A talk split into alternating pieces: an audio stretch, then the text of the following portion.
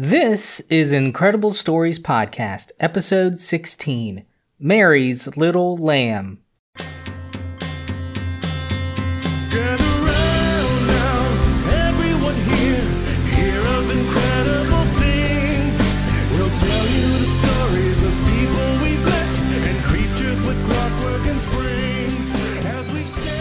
Well, hello again, everyone. It's time for yet another Incredible Stories podcast. I'm Josh Virela, your phantasmagorical host.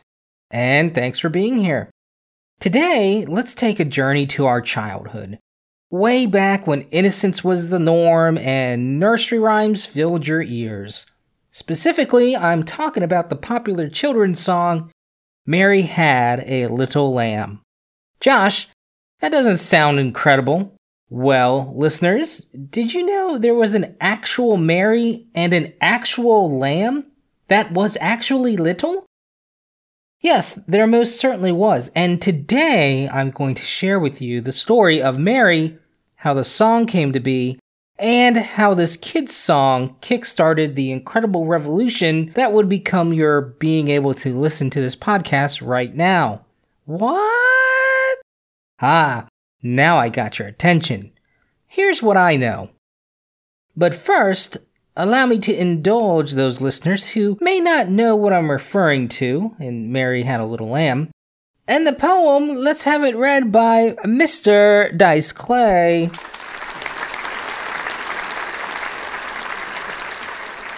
Mary had a little lamb whose fleece was white as snow, and everywhere that Mary went, she did a lot of blow. Hey! Hey, whoa! Mr. Dice, let's keep this on the children's version, please. You know what? I- I'll just read it myself. Thank you. So the poem actually goes like this, and I will do the call and repeat version, uh, the one where the lines repeat for you. Just, just a little taste. Mary had a little lamb, little lamb, little lamb. Mary had a little lamb whose fleece was white as snow. And everywhere that Mary went, Mary went, Mary went. Everywhere that Mary went, the lamb was sure to go. Yes, I have a very beautiful singing voice, thank you. I could be on one of those live um, theatrical performances of musicals that they do on TV every now and then. But let's continue. This, of course, is the first verse in a four verse song that was first published in 1830 by a Boston publishing company called Marsh, Capen, and Lyon. So the poem itself was credited to a one Sarah Josepha Hale. Now, although Sarah was given the credit for this poem, this was not her creation, and some may call it fraudulent, as the real creator of the poem was John Roulstone. I'll get into him in a little bit later, but first, let me just make a side note. Sarah Hale may better be known as one of the people most responsible for the making of Thanksgiving as a national holiday, which had previously just been a New England tradition. But that's another story for another time. So, the subject of Mary Had a Little Lamb was in fact a young girl named Mary Sawyer. In 1817, she was a bold 11 year old Bostonian girl, or more precisely, Sterling, Massachusetts girl, as that's where she was from. Sterling, Massachusetts is about 40 miles from the actual Boston. But Mary and her family lived in a quaint Cape style home surrounded by farmland. Very picturesque. Mary's house was built in 1756 by Mary's grandfather, who died in the American Revolutionary War and remained one of the oldest structures in Sterling, Massachusetts until it was burned down in 2007 by arsons. But in 1817, Mary would attend school about one and a half miles away on a hill called Redstone Hill to the aptly named Redstone School. The school was typical for the time, a classic New England one room school. And one day, Mary's brother suggested that Mary bring her pet lamb to school. I'm sure this was more of a dare than a suggestion, but Mary said, Challenge accepted! Now, small one room schools were not a place one would bring a pet, let alone a farmyard pet. And this created quite a bit of excitement with the other children, quite a bit indeed. The teacher then made the lamb wait outside until school was over. I mean, you don't want a sheep inside distracting the learnings and plopping gifts on the floors, right? Coincidentally, that morning, the school had a young visitor named John Roulstone, nephew of Reverend Lemuel Capen. Now, I couldn't find too much on the Reverend, but I gather he might have been the teacher or headmaster at the school at this time. And this would make sense as during this period of time in America, it was common for young men to prepare for college by studying with reverends, ministers, and such. This explains why John would have been at the schoolhouse at this time. But John had watched the lamb follow Mary to school that morning. And Mary and her lamb didn't just delight the other students, but charmed John so much so that he decided to write a poem for Mary that evening. The next day, John rode back to school and presented Mary a handwritten poem with three stanzas of the poem on it. Most of you are probably just familiar with the first verse, but there are indeed other verses of it. Now, some say that he only wrote four lines and that Sarah wrote the rest. There is a manuscript of the poem that Sarah signed in 1823, and it's still in existence. But it seems that John actually did the writings per what Mary would later tell in life. Oh, the missed royalties, John. You should have copyrighted that. FYI, Sarah lived in the neighboring county, so she would have been well aware of this ditty and its catchiness. Well, years passed, and this catchy little tune made its rounds through New England and the country as a whole, and grew in popularity. And in the 1860s or 70s, I couldn't quite find the exact date, but I'm leading more toward 1878 here. Um, but at this time, Mary used its popularity to her advantage when she was trying to raise money for Old South Church in Boston. The church, you see, needed money, and Mary decided to help out. So it's a fact that Mary's mother had knitted some stockings many years earlier for Mary, made from that very same lamb, that pet lamb of hers, you know, because that's what you do with lambs you collect their wool and use it to knit stuff. So, Mary um, had kept it through the years as a memory of her most favoritist of childhood pets. But the church needed help, so Mary unraveled her stockings and put little bits of it onto cards along with her signature, and she then sold them for about 10 cents a piece. All in all, Mary raised $100 from one pair of her stockings, and in that time, in the 1870s, this would have been around $2,000 in modern US money. Well, the church was so enamored by this success they asked Mary for another pair of stockings, which she was happy to provide them, and, you know, they sold those as well. Now, that only left Mary with one card of her own to remember her little lamb by. Let's fast forward to 1925, and Henry Ford, you know, the founder of Ford Motor Company, well, Ford somehow got a hold of one of these Mary Little Lamb cards, along with other materials that ID'd Mary Sawyer as the Mary of the Mary and the Little Lamb fame. Of course, by now, Mary Sawyer had married, and her new name was Mary Tyler. Well, Ford was like, No way, I got to check this out.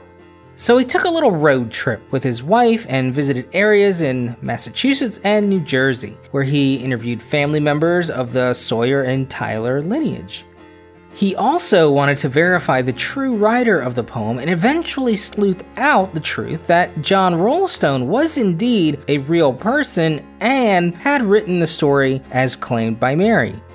Now, unfortunately, Ford didn't get to meet either Mary or John as Mary died in 1889 and John had died in 1822, only 17 and a freshman at Harvard at the time. I'm not sure how he died though, I couldn't really find that, but I mean, that's pretty young. Well, Ford was so into this lovely story of Mary and her little lamb that he decided that this large wad of money burning a hole in his pocket needed to be spent on something. So he went out and bought Mary's schoolhouse, you know, the one that she attended when she was a little girl. Apparently, by this time, it had become a part of someone's garage, but that would not do.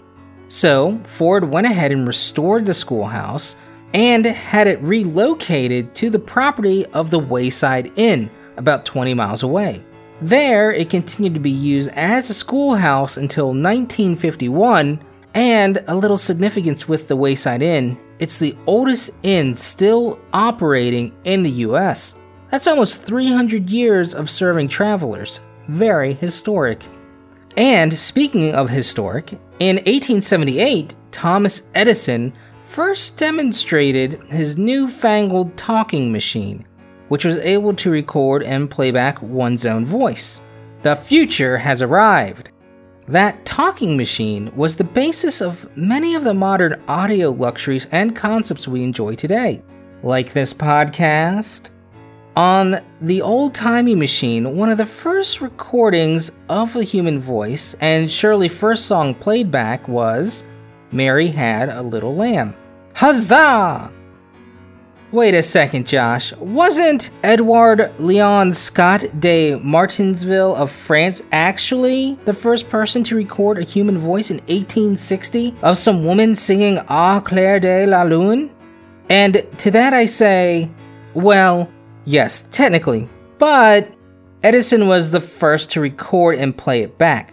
The French guy was only able to record it, and only recently have scientists been able to actually hear that recording using some sort of optic scanning methods and computers. You see, his device was kind of just made to make images of sound waves, which he used to examine it scientifically. So, not really for the purpose that Edison created his machine for. Well, Edison's original 1878 recording was thought to be lost, but thanks to the scientists at the University of California Lawrence Berkeley National Laboratory and the Library of Congress, they were able to use optical imaging to recreate the sound of Edison's original tinfoil recordings. Interestingly, Edison and Ford were friends, so I'm sure they compared their Mary Little Lamb notes. So back to Mary and her lamb you know the story of the poem. But let me tell you the story of the lamb. So, this little sheep was discovered one day when Mary and her father were out in the barn checking out things as you do on the farm, you know, checking up on your animals. Then they were feeding the cows and they went to the sheep pen and noticed two lambs had been born. One of those lambs, though, had been abandoned by the mother and was nearly dead from neglect. Now, Mary, being a compassionate young girl, didn't want to see the lamb die as she thought it still had life. She begged her dad to let her take it into the house, and of course, he said no. But what do children do when dads say no? Ask mom, that's right. So she pestered her mom until she said yes. So Mary then started nursing the lamb back to life. She sat with it near a fire and feeding it tea until it was able to swallow. She stayed up all night with the lamb to keep it warm, and by the morning, the lamb was able to stand.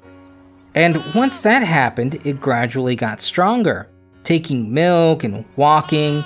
It would then follow Mary around, and they became very closely bonded. Yay! Now, the sad part. Mary had been with this lamb for about four years. Then, on one Thanksgiving morning, Mary and some of her family were at the barn, you know, doing the farm stuff. And of course, her little friend followed her. But the lamb ran into the cow's pen, startling one of them. And because cows are animals with big horns and lambs being very soft, small animals, the lamb sadly got gored. The little lamb let out a bleat and went toward Mary for comfort, and Mary held it in her lap where the lamb bled to death. And Mary could do nothing as the little lamb looked at her as if asking for help.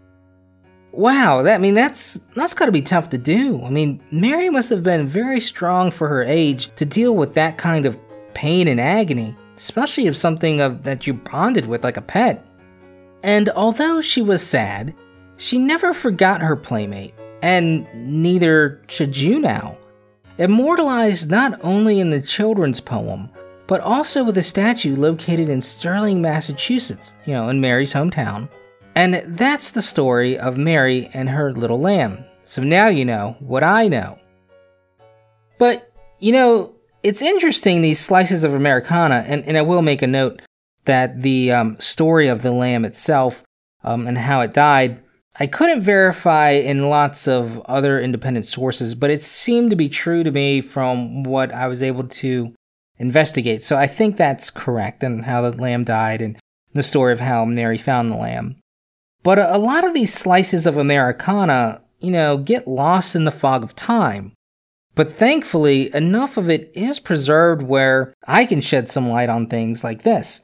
And I find the poem of Mary and her little lamb to not just be insight into early American life, but it also encapsulates innocence in a way that only a small child and her pet lamb can.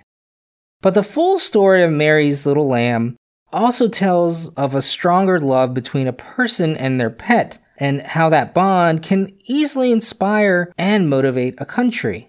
Its rapid growth and staying power is a testament to the poem's simplicity and theme. And in that, it is just one strand of American life that runs through the fabric of common experiences, binding people from Thomas Edison to you and me today.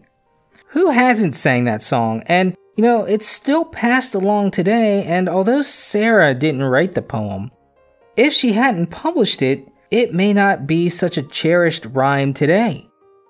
And with that, I shall try to add a touch of the poetic to this icon in the form of a haiku.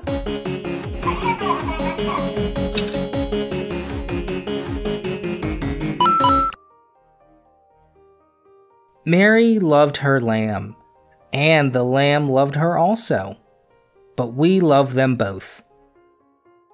And that's all for this time, guys. Check out our main site for other stories on incrediblestoriespodcast.com. Send me an email or haiku. You can check out the website link and send it through there. Follow us on Facebook and Twitter at IncredPod. Rate us on iTunes and peep us out on YouTube and Stitcher. For Incredible Stories Podcast, I'm Josh, and remember, the journey of a thousand tales begins with the first word. Gather